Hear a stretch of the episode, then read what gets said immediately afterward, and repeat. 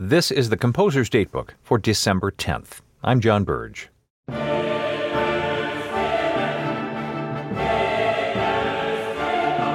Wolfgang Mozart died on December 5th, 1791, leaving behind an unfinished Requiem Mass, commissioned anonymously by Count Franz von Walsegg, a 28 year old Austrian nobleman who had the ignoble habit of passing off works he commissioned as his own. The Requiem was intended to be a memorial to the Count's 20 year old wife, Anna, who had died earlier that year.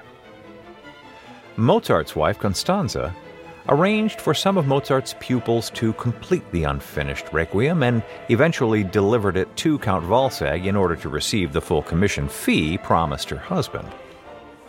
But just five days after Mozart's death in 1791, the portions of the Requiem that Mozart himself had completed were sung at a memorial service organized by his friend and collaborator, Emanuel Schikaneder.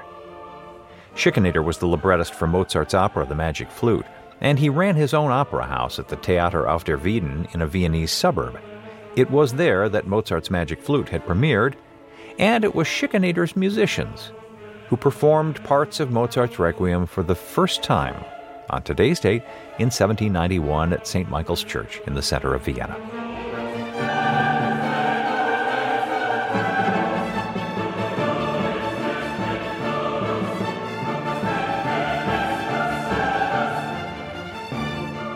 Composer's Datebook is produced by APM, American Public Media, in collaboration with the American Composers Forum, reminding you that all music was once new.